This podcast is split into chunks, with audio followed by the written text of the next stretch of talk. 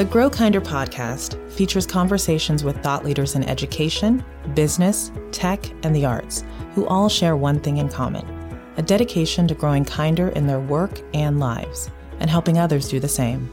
Brought to you by Committee for Children. Today, we talk with Deborah Delisle, President and CEO of the Alliance for Excellent Education, a Washington, D.C. based national policy, practice, and advocacy organization. The Alliance is dedicated to ensuring that all students, particularly those who are traditionally underserved, graduate from high school well prepared for success in college, work, and citizenship. Deborah talks with us about making SEL equitable for underserved communities and advice for educators and parents who want to get involved in policy conversations but don't know where to start. Here are your hosts, Mia and Andrea. How are you doing? How's it going? well, Andrea, I have to tell you, I mean, you know, in general, in my life, things are going okay. But, you know, I feel like this is a pretty frustrating time mm-hmm. in history to mm-hmm. be an American. and, you know, I'm glad we're talking to someone today that has worked at such high levels in policy around education because I don't know what's happening. I mean, I know there are things that are crazy that are happening, and I don't actually know how to deal with them. Like last night, I just cleaned every inch of my oven and stovetop. That was like, how you were coping. Yes. That thing is spotless. yeah, I feel just exhausted personally. I think it's a difficult time to think about how to move forward and correct some of the things that we need to in our country and our systems and also I have very young children and I worry for them. Yeah. and then I'm just also personally tired. I'm just yeah. tired. Yeah. Well, I have to tell you like given the state of affairs and given that I feel as an individual kind of helpless and mm-hmm. that is a very overwhelming feeling. I have to say that it is actually the thing that gets me really motivated every day to come to work.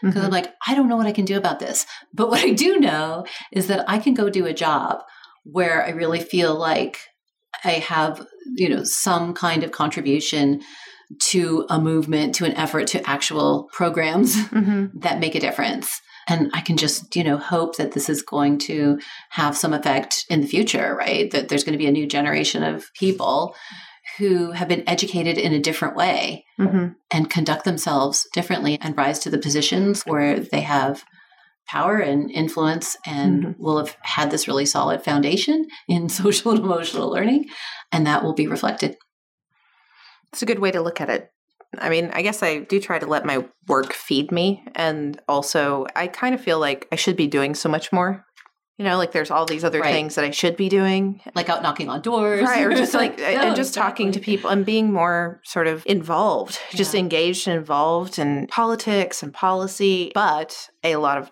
days, I feel like I can't even make dinner. you right. know what I mean? so what? Yes. Yeah, it's it's kind of overwhelming.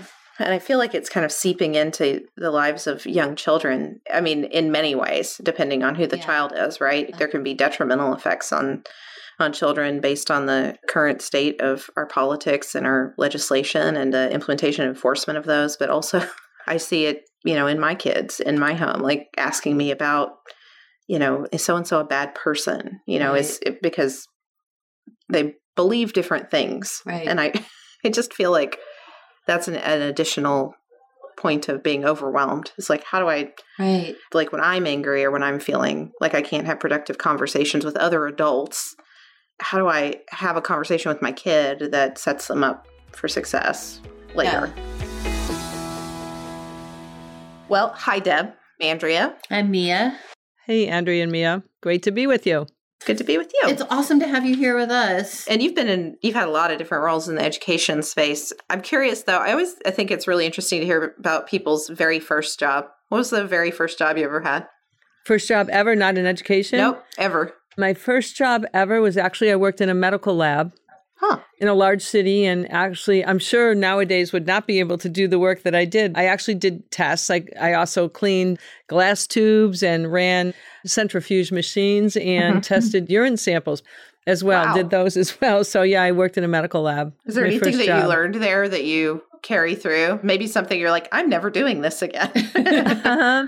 Well, I think it stressed for me the importance of, you know, trying to figure out what I wanted to do with my career, with my life. I actually did want to go into medicine. And so that was a natural probably a natural fit for me to, to do a part-time job there after school but then simultaneous to that in the summer uh, for whatever reason this sounds really really bizarre but i actually wanted to work at cash register. So i had the job during the day full time in the summer working in the medical lab and then in the evenings i would go to a uh, similar to a Target. It was called Bradley's. It was in the New England states, and I ran the cash register there. But it was really frustrating at the end because without technology from today, you had to actually sit and count the money and try to figure out like why you came up 13 cents short, or maybe why you had five extra dollars in your cash register. Anyway, so I think it just proved to me the power of education and trying to figure out that I just really didn't want to do either one of those jobs for the rest of my life. so it's a little actually, important. Yeah. Yeah, I was raised by nurses. Almost every woman in my family is a nurse. And at about age 10, my mother asked me,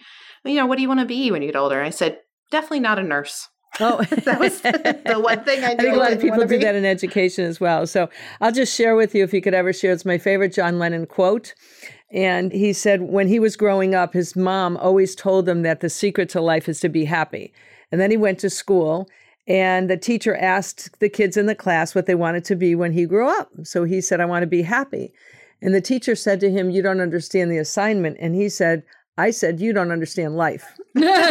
so I say now, I have a grandson now, and I know that everybody will be saying, What do you want to be when you grow up? So I'm going to teach him to say, I want to be happy. So mm-hmm. very nice. Wow, That's kind of fits into all the work that you that folks one. do every day, right? Hmm.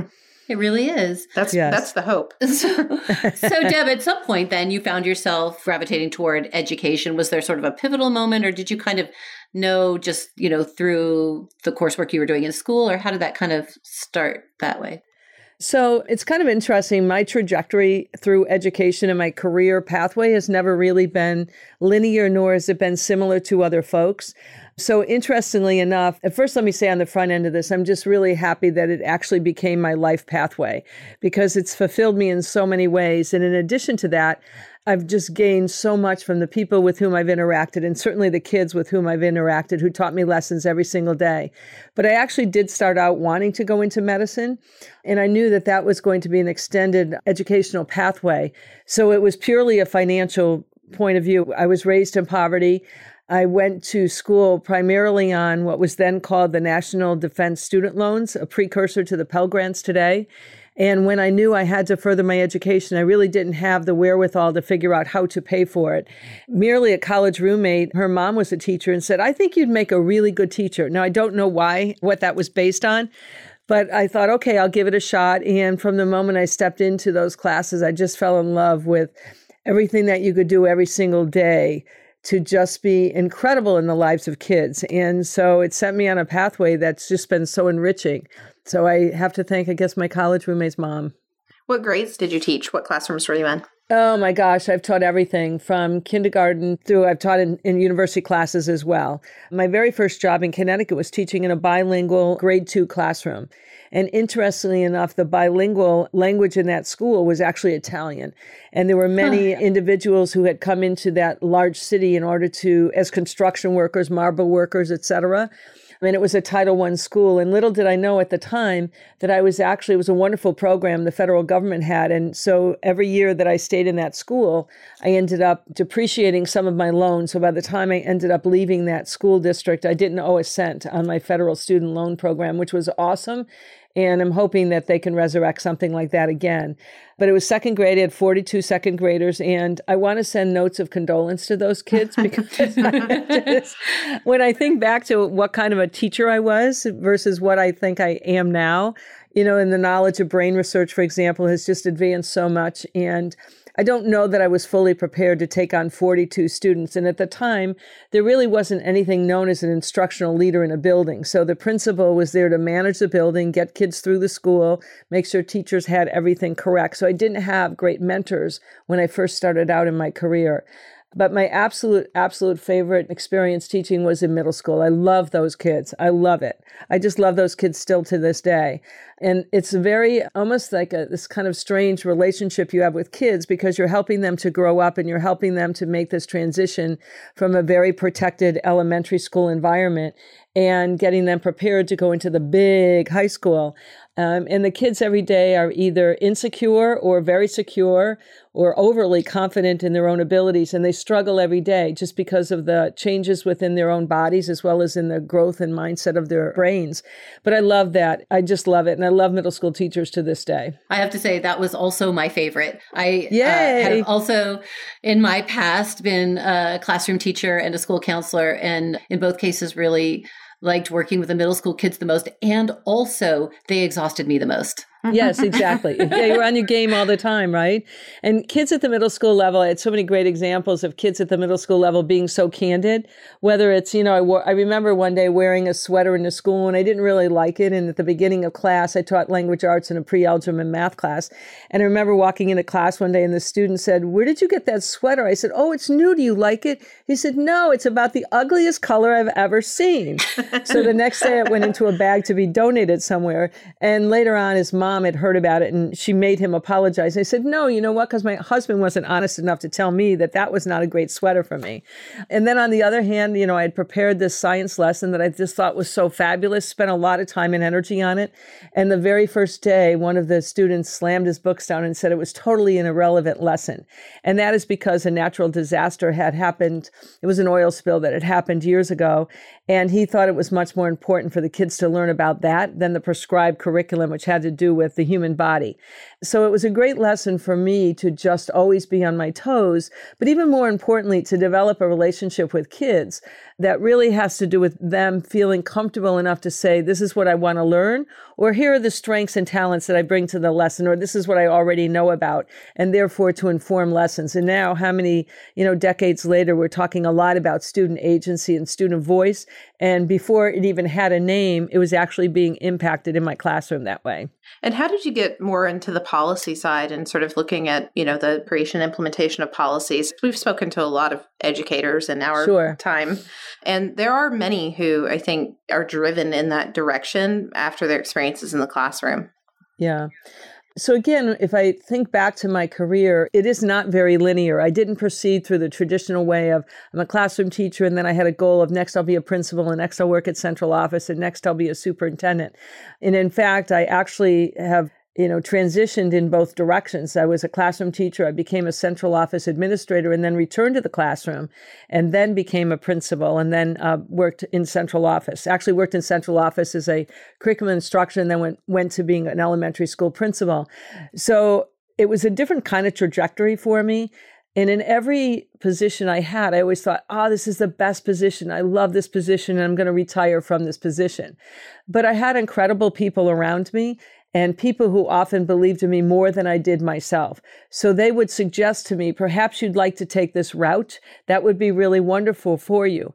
And then all of a sudden, I found myself as a superintendent in a large urban district on the east side of Cleveland, Cleveland Heights, University Heights. Still today, it's the most meaningful work that I've ever done. And while I was there, I got a call from a search firm who asked me if I would like to apply for the position of the state superintendent. And I was like, really? Like me? And I mm-hmm. say that because, you know, when I was at the district level, I would always say, or question, what are those people in Columbus thinking, the people down at the State Department of Ed? And then suddenly I realized that if I even had an opportunity to do that position, somebody would be saying that about me. But I did not know that I had a very strong network of supporters within the state. And whenever the search firm would go out to say, what qualities would you like in somebody as a state superintendent? My name would pop up. So finally, I thought, okay, I would always pursue, and I followed this, I'd always pursue the one position that I would take. I would take that position and pursue it if I would always wonder about it in the future. If I didn't mm-hmm. pursue it. Does that make sense? Right. And so I, you know, I went ahead and I interviewed, and all of a sudden, you know, here's this girl who grew up in a large city in poverty and tenement housing, you know, sitting with the governor of Ohio, answering questions about, so why do you want to be a state superintendent? and I was still trying to figure out whether or not I even wanted to do that job. But it thrust me into a role that was just so incredible for me, incredibly challenging, but brought me a lot of insights into how powerful leadership can be and how important it is to create an incredible team around you. A team of people sometimes who think like you, but also can oppose you and challenge your thinking as well. So, obviously, with the state chief's position, it became a political position, but it also became one in which I fully became ensconced in the policy world. And then that gradually led me to the U.S. Department of Education. So I have a question for you, Deb. You were speaking about how in certain positions you would look up and see like what are they thinking there yeah yeah you, exactly you know, and certainly at the high level positions that you've had you must have garnered some amount of criticism or pushback or something and you know because there are big decisions that you're having to make and so how do you just personally then deal with that and knowing like you were saying sure. i know what it's like to be that person being critical. Like what goes on for you and how do you kind of deal with just the pressure of that really? Yeah. I think in a number of ways, but I think one thing that has been really powerful for me is gathering people around me who both think like I do, as well as people who would challenge my thinking. And so when I go into making a significant decision that I know is going to impact the lives of educators, parents and their families, or even students themselves, I try to put myself back into their shoes. And I try to remember what it was like to be in the classroom when, in fact, I'm going to make a decision or a policy regulation that stems from a law, and how would that be interpreted in that place. It doesn't mean that I can always make it work for everybody at that moment in time, but I do a lot of due diligence on the front end of gathering information. And then I start to ask myself some real probing questions and I ponder it for a bit of time, such as what's the worst thing that can happen if we do do this? Or what's the worst thing that can happen if we don't? Or what's the best thing that can happen if we do it? And what's the best thing that can happen if we don't? And sometimes you just have to go with your gut after you take everything in, because you also have to be a very deliberate decision maker in a leadership role. So I think it's the gathering of information, it's the reflection that I do, and trying to step into the lens of folks who would be most impacted by that particular law or policy or the regulations that ensue from that policy. I think the other thing that I really adapted to, both at the State Department as well as the U.S. Department of Ed, is to understand why an individual, for example, or a group of individuals wants either a certain policy created or a law. Because sometimes there's a work around it to get to what they need to get done. And a really good example of that is during the waivers that were given out at the Federal Office of Education, because I had a very good relationship with many of the state superintendents, the state chiefs, I would very often call and just say, Tell me what it is you're trying to accomplish and then be able to figure out okay here's a federal policy or i know another state who's doing something very similar and try to work with that individual to get to where they wanted before it became an issue because too often we'll react to a law or a process without thinking it through in terms of both its impact or is there another way of getting to that same goal You've mentioned a lot of things that are, you know, kind of critical social emotional skills, mm-hmm. the perspective taking and empathy. and, and empathy and and also the assertiveness that's sure. necessary to kind of move forward in your convictions and one of the things you talked about is applying that lens sort of like what would be the worst that could happen here and there's a lot of focus on SEL now. A lot of national attention is being gained there, and there was a you know the House approval of the 260 million dollars for social emotional learning you know, kind of thinking in what you've done in the past and the way you like to apply those lenses, what should our national conversation be around social emotional learning? What's the right frame for that um, at the national level for our country? So I think one of the most important pieces is to think about the why behind the social emotional learning and why is it suddenly, you know, popping up as so essential. And to me, it's been an essential tool, if you will, in the toolkit for all educators or any adult who should be working with students.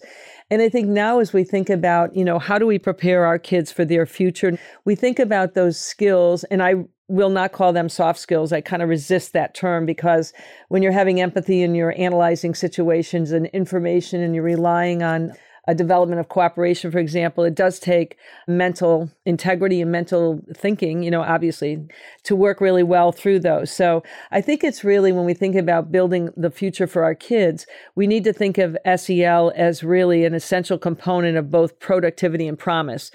I use the word promise because I believe that every day, every adult who interacts with children and youth should give kids a hope for their future. And that's a promise that we give to them to the next generation. I think we should view it as growing a well informed citizenry, you know, having empathy for others, particularly with the diminishing of borders across our world. So, with the influx of immigrants into our country, for example, it's really vital for us to stay informed, to gather the facts, to feel empathy for those individuals who are coming to the United States, for example, for a better life.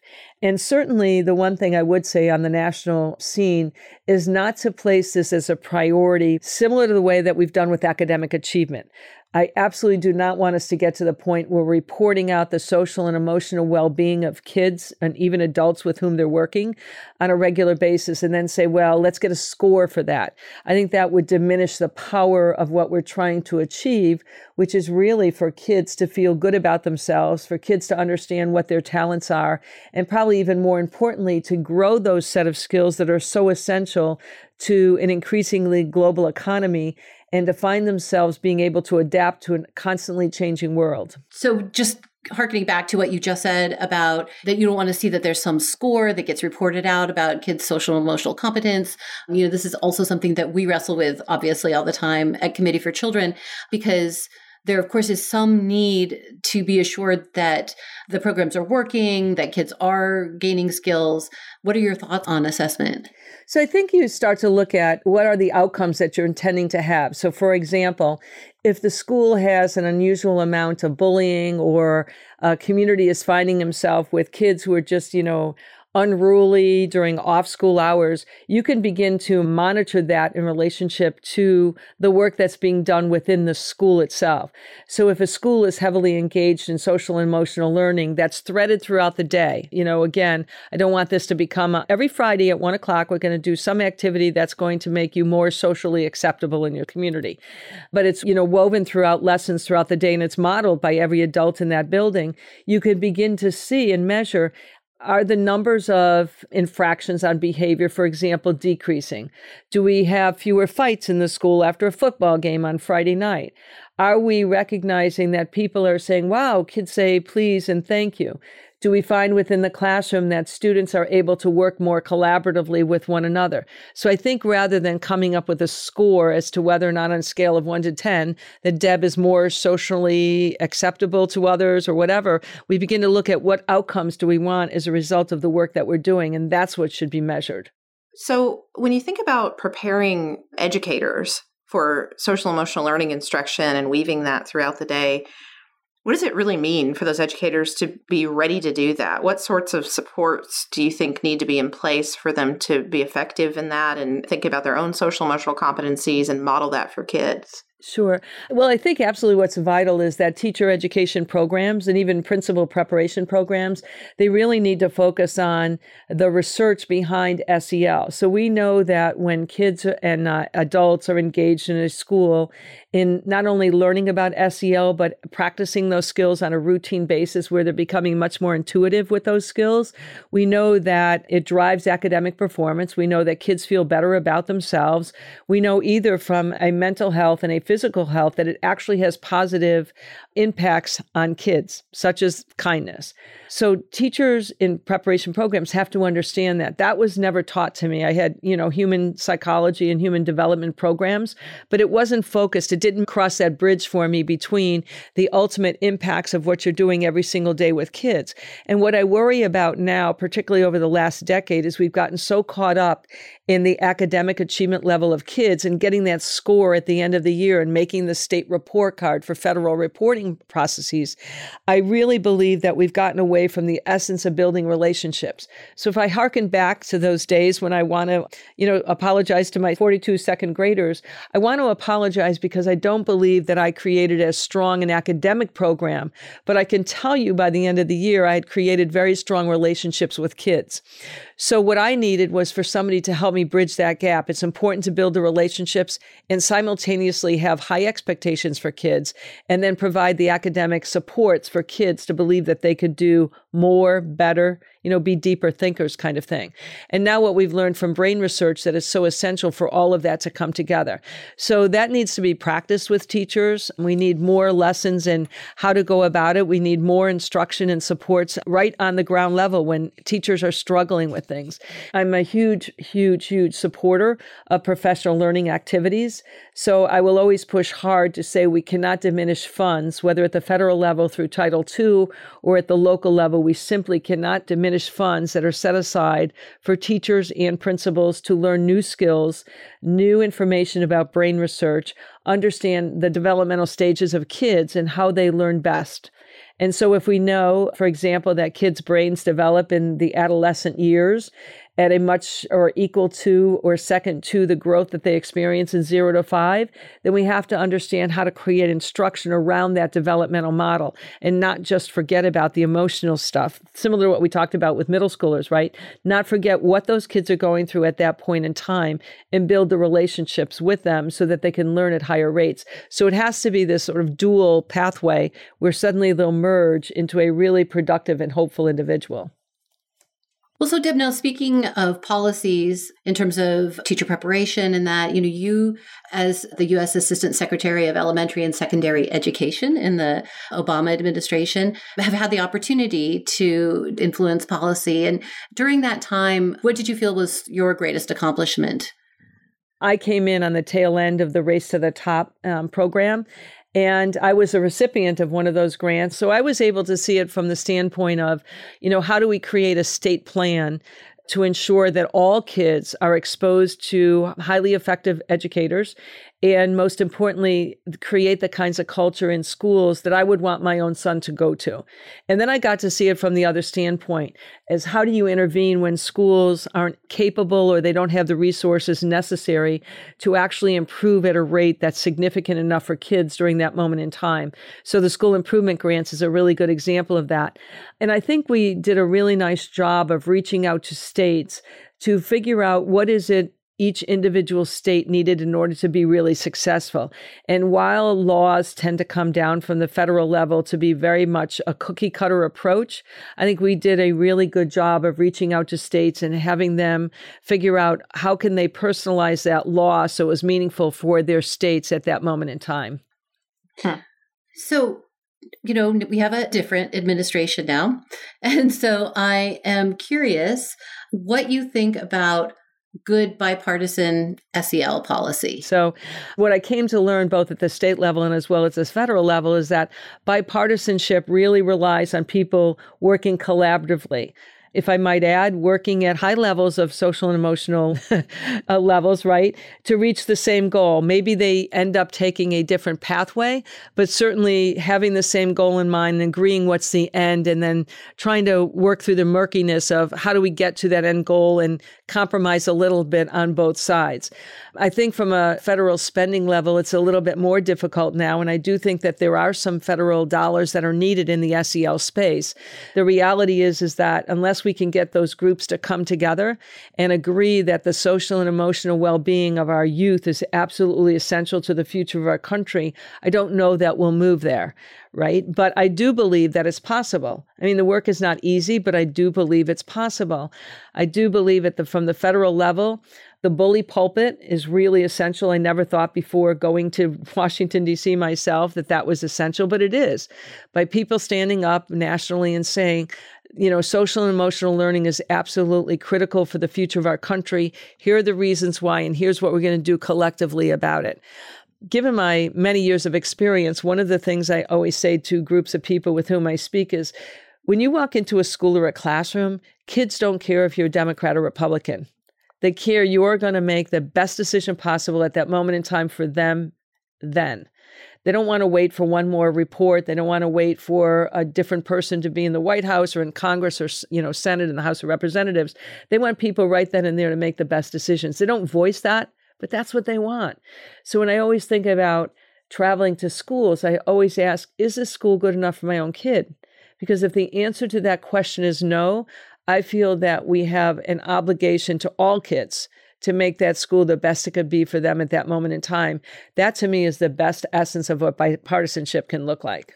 You know, there's a lot of excitement generated around SEL in the public and in mm-hmm. schools and and there's more funding that is available and has been in the past. And so as folks are working on policy and different groups are advocating for that, what would it look like in 20 years if we didn't get it right now? If we don't get it right, I hope I'm not around to see the mass exodus from the United States. You know, the world collapses in chaos, or there's a lack of cohesion among mankind that actually threatens our existence. I just think, I hope that each of those presses upon everyone that there's an urgency to this work. There's an urgency because of the complexity of our world. We're finding kids have much more trauma than they did perhaps when I was growing up. And I think that we want every kid in our country to find fulfillment and purpose in their life, to make their hearts soar. That's what we should be thinking about every single day. And so, if we find kids who are in trauma and find kids facing increasingly complex situations, whether it's violence or poverty, we stand to lose their hearts and their hopes for the future. And I worry about our country for that. Mm-hmm. And I wonder, you know, even just more in the near term, I think that those of us who've worked in this field for a long time, I feel like we've done a fairly good job of keeping SEL from becoming too partisan. Mm-hmm. Right. I totally would agree with you. Yes. I mean, I don't think that we would question whether or not we want our kids to be happy or hopeful. I don't think we, you know, we question whether or not whether that's considered a goal or an end result, right? But if we want our kids to be hopeful and productive and happy and actually healthy, both mentally and physically, we actually have to focus on this SEL issue, right? So I do think there's a little bit of a federal role to play in the part of perhaps galvanizing this sense of whether it's sense of urgency. Maybe I shouldn't call it that because it seems a little bit dismal, but perhaps there's this sense of optimism and a sense of energy and purpose around ensuring that our kids are mentally and physically healthy. And that's a direct result of their work in SEL and in their engagement in, in their interactions on a daily basis. Having said that, what I would say is that I don't really want the federal government walking into classrooms and communities and saying exactly what those kids need. That's where I think we start to regulate so much that it becomes very formulaic and it doesn't consider the culture within that community, the priorities of the community. What does that community want for its own children, right? So there has to be this nice balance, and I think SEL can play that out. I think there's been a lot of good work done. Certainly, you know, at the Alliance, we have a big initiative around the science of adolescent learning. CASEL is out of Chicago, is really working hard on this consortium of academic, social, and emotional learning. And there are a variety of other organizations who are really looking at not just the research, but figuring out how do you bridge that gap from research to practice? And then, even more importantly, how do you create networks among people who can share promising practices and also to help figure out how do you become well versed in the topic of SEL or, you know, brain research so you understand how best to tailor or alter teaching and learning to those pieces of research making that bridge very comparable. So I do think that there's great hope and energy. We just need to continue it along the line and not do anything in DC to thwart all of that effort and focus on the importance of SEL. You just mentioned the Alliance for Excellent Education, and you have a role there that's fairly new. Mm-hmm. I'd love if you'd tell us a little more about the priorities of sure. uh, All for Ed. Sure. So certainly this is my fifth month, I guess now. So I'm, I'm, maybe getting over the hurdle of being totally new, but I think one of my priorities is to really respect the history, particularly all of the work that Governor Bob Wise did in establishing the alliance as a very strong foothold in both the policy space as well as in the practice space. So certainly that's number one. And then always to keep equity at the heart of every single thing that we do, ensuring that we influence both federal and state policies and the rollout or the evolution of those policies into practices, ensuring that our work on brain research and the science of adolescent learning continues and has an impact significantly into practices of everyday practitioners and perhaps influencing in the future, you know, teacher and principal preparation programs, and then preparing kids for an increasingly technological world. And so we have our Future Ready Schools initiative and preparing kids for their future, not our present, through that work, and demonstrating a need and a possible pathway to changing into a more personalized learning environment for kids. So they have so their voices are heard and they have choices about what they learn and how they learn and when they learn. So all of that rolls back up into our need to ensure that every student who graduates from high school is well prepared for productivity and for following their dreams and hopes in the future, whether that's at a four year university, whether it's at a college, whether it's at a uh, licensing program, but always ensure that every kid graduates from high school with the tools and skills and dispositions and attitudes to follow what they want to pursue in the future. How do you think about the relationship between social emotional learning and equity and sort of addressing the needs of underserved communities? So, one thing I really want to be sure is to be very clear about how we define underserved communities. So, for example, very often in my prior roles, people would immediately gravitate toward large urban centers as being underserved. And yet, if you think about them, they have a tremendous wealth of resources available to them. How they're being underserved is the fact that those resources may not necessarily be sequenced or stitched together in such a way that people understand, especially those people who are close closest to kids, such as teachers and principals, that those resources are actually available and what their intent is in serving that community. So there needs to be a lot of work in large urban centers about almost harnessing those resources in ways that are much better known among educators and the adults who are interacting with those students. And then I don't want to forget our rural and isolated regions it's more than a quarter of our students, I think it may be pushing a third of our students, are actually educated in rural and isolated communities. And I worry about those communities because they don't have access to the types of resources that urban centers do. And so I always bring that lens into this role here to be sure that when we're talking about equity, we're talking about finding out who are the most distant and the farthest from opportunity, who are the kids who are most vulnerable because resources aren't readily available to them, whether it's because they don't know how to be harnessed or they're not available physically present within the community. But always having that lens toward equity and trying to understand in individual states and communities themselves what is it that that community needs more than anything else? So to view it from a very broad lens and then to personalize it according to what that city or state happens to need in that community.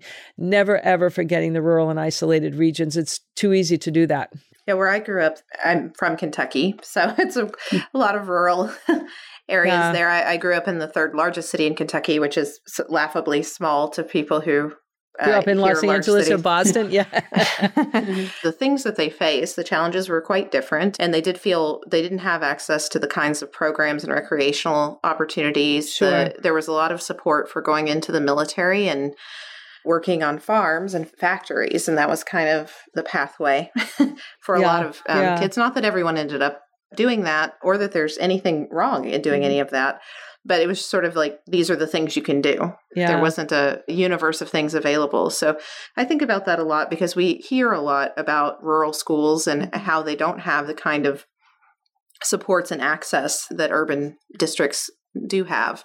So I think that's growing in prominence. I'm glad you mentioned it here. We hear about it more and more. We do, and yeah. we hear, you know, that there's a lot of promise in technology to be able to at least in some virtual way in bringing people together to create relationships that might not have been able to be created in the past. Yeah, I think technology can be a great solution, right? So, one of the big pieces of work we do through our Future Ready Schools program is helping educators to identify the best way possible to use tools, you know, virtually to access uh, museums, for example. So, really in, employing appropriate instructional strategies to use technology as a tool And so our Future Ready Schools is really dependent on schools changing instructional practices, for example, and changing their pedagogy about what does the teacher do within that classroom. Does he or she become a facilitator of knowledge or the imparter of knowledge? And digital tools can certainly help that. And part of that goal was to have very small rural school districts combine their resources for professional development, for example, or even in advanced classes for kids. So all of those schools cannot rely on having an advanced placement courses, a multitude of those classes across across the schools. But now virtually they're able to connect and have let's say an advanced placement physics teacher in one school, but extend those lessons out to a variety of schools, 27, 30 schools at a time, so that they're bridging that divide through technology and also through some even mentorships. I've seen virtual mentorships where kids are hopping on and they're finding maybe a, somebody in their desired pathway of science and finding somebody who could be a mentor to them virtually. So, what's critical about that is to not stop at, well, we don't have the resources available within a 15 minute drive, but to say, okay, we recognize we don't. So, therefore, how do we overcome that? And how do we use technology in a very thoughtful and productive way for kids to engage and understand that there's a world beyond their streets in their community? Every kid needs to be respected and, you know, have their talents attended to within a school district. It just means that there's a different way to go about doing it in a rural community versus a, a suburban district or even an urban district. So now people are gathering together around those typologies, and that's pretty exciting to learn from one another. Mm, it's not always the case that kindness is related to social emotional learning in, in conversation. And the name of our podcast is Grow Kinder. We care about kindness. Our work is in social emotional learning space. I'm curious how what does kindness really mean to you? And have you witnessed any acts of kindness recently? That you'd share sure. with us? So I actually think kindness is an essential component of SEL because I think kindness also stems from a view of empathy and feeling for others and reaching out to people. Because very often when you're kind to somebody, not when it's expected of you, not when mom says, oh, make sure you say thank you. While that's kind, that may be establishing a pattern of how you behave to be kind to other people. But when you feel for somebody else and you thank them or you reach out to do something for somebody else that's not expected of you, I just think it's a healthy way to live.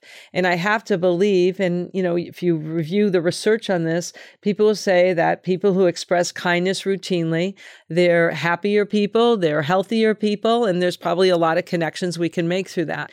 I see kindness a lot of times, and I try really hard, whether I'm flying, to express kindness to people because you know that when you're kind to somebody, they may relate to you better. I feel like I've become this kindness lifeguard, if you will. But I managed to say thank you to people who've done a kindness to somebody else. And oftentimes people are surprised at that. And I may say to them, you know, thank you for helping that woman up the stairs with her bag because clearly she needed help. Or I'm really sorry you have to deal with that today. I'm sure you're really anxious or I'm sure you're really tired and just knowing that you almost see their body language mm-hmm. just kind of like ah somebody recognizes someone like that right? You know i had a, an incredible personal experience over the last two weeks. I have a 28 year old niece who's facing a medical crisis and the numbers of people who responded was just amazing and if you think about the kindness that's been extended to them as a family, so my niece's husband just started a new job. And so he's really low on time available to help his wife out.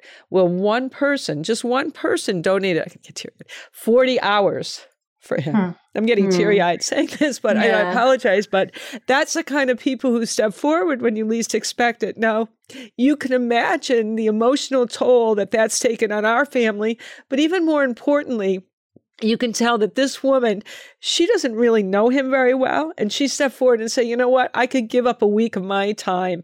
I could work and you could have my vacation time. And then multiple people stepped up. So every day I'm encouraged by kindness. I just wish it would extend nationally. And that's not a political statement. It's just, I really wish everyone would just take a step back and figure out that person may be having a really hard day. So rather than my, you know, complaining because my flight is delayed or the coffee person, the barista who's just trying to make a living, you know, had put ice in my coffee when I wanted a hot coffee. Just think about the world would be so much better if we just took a step back and just tried to figure out what that other person's life is like at this moment in time. Mm.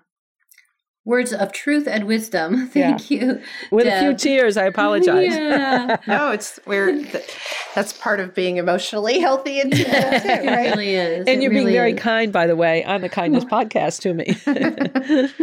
well, we have been so happy to talk to you today. And we'd love it if you could tell our listeners where they can learn a little more about the Alliance for Excellent Education and your sure. work. I would love to do that. So hopefully everyone will go on our website, which is all for ed, A L L, the number four, ed.org. And I'm going to make a big push for going on and being able to check out our, it's called our challenge, our hope. And this is a significant initiative we're doing this year to extend the hope of uh, Brown versus Board of Education, which was its 65th anniversary.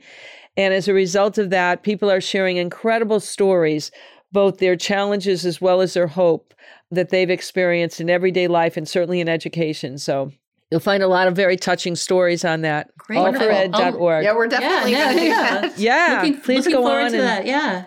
Yeah, check out. We have videos on there. We have um, some great people who are talking about their challenges and their hopes. And we have a wonderful student who wrote a poem. You can see the video of Jonique on that as well as a result of that. And and why I'm saying that is because it so extends, especially when you see Jonique and other poems on the just empathy and social and emotional learning is embedded within this whole initiative. And then another link I will give you is all for ed, A L L, the number four, ed.org backslash SAL, S A L. And that's our science of adolescent learning, which so ties into what we were talking about today. Excellent. Perfect. Well, so, we really appreciate all the work that you've done in integrating social emotional learning into your work and supporting that through policy and action. And we wish only success in your you. the priorities and in your new role. Thank yeah, you. Well, stay in touch and uh, let's be sure that we each spread kindness among us. Yes. Thank you. Thank you. Thanks for listening. We hope you enjoyed our conversation with Deborah Delisle, President and CEO of the Alliance for Excellent Education. You can find more episodes at growkinderpodcast.org. And if you enjoyed our conversation today, make sure to rate and subscribe on Apple Podcasts or Stitcher.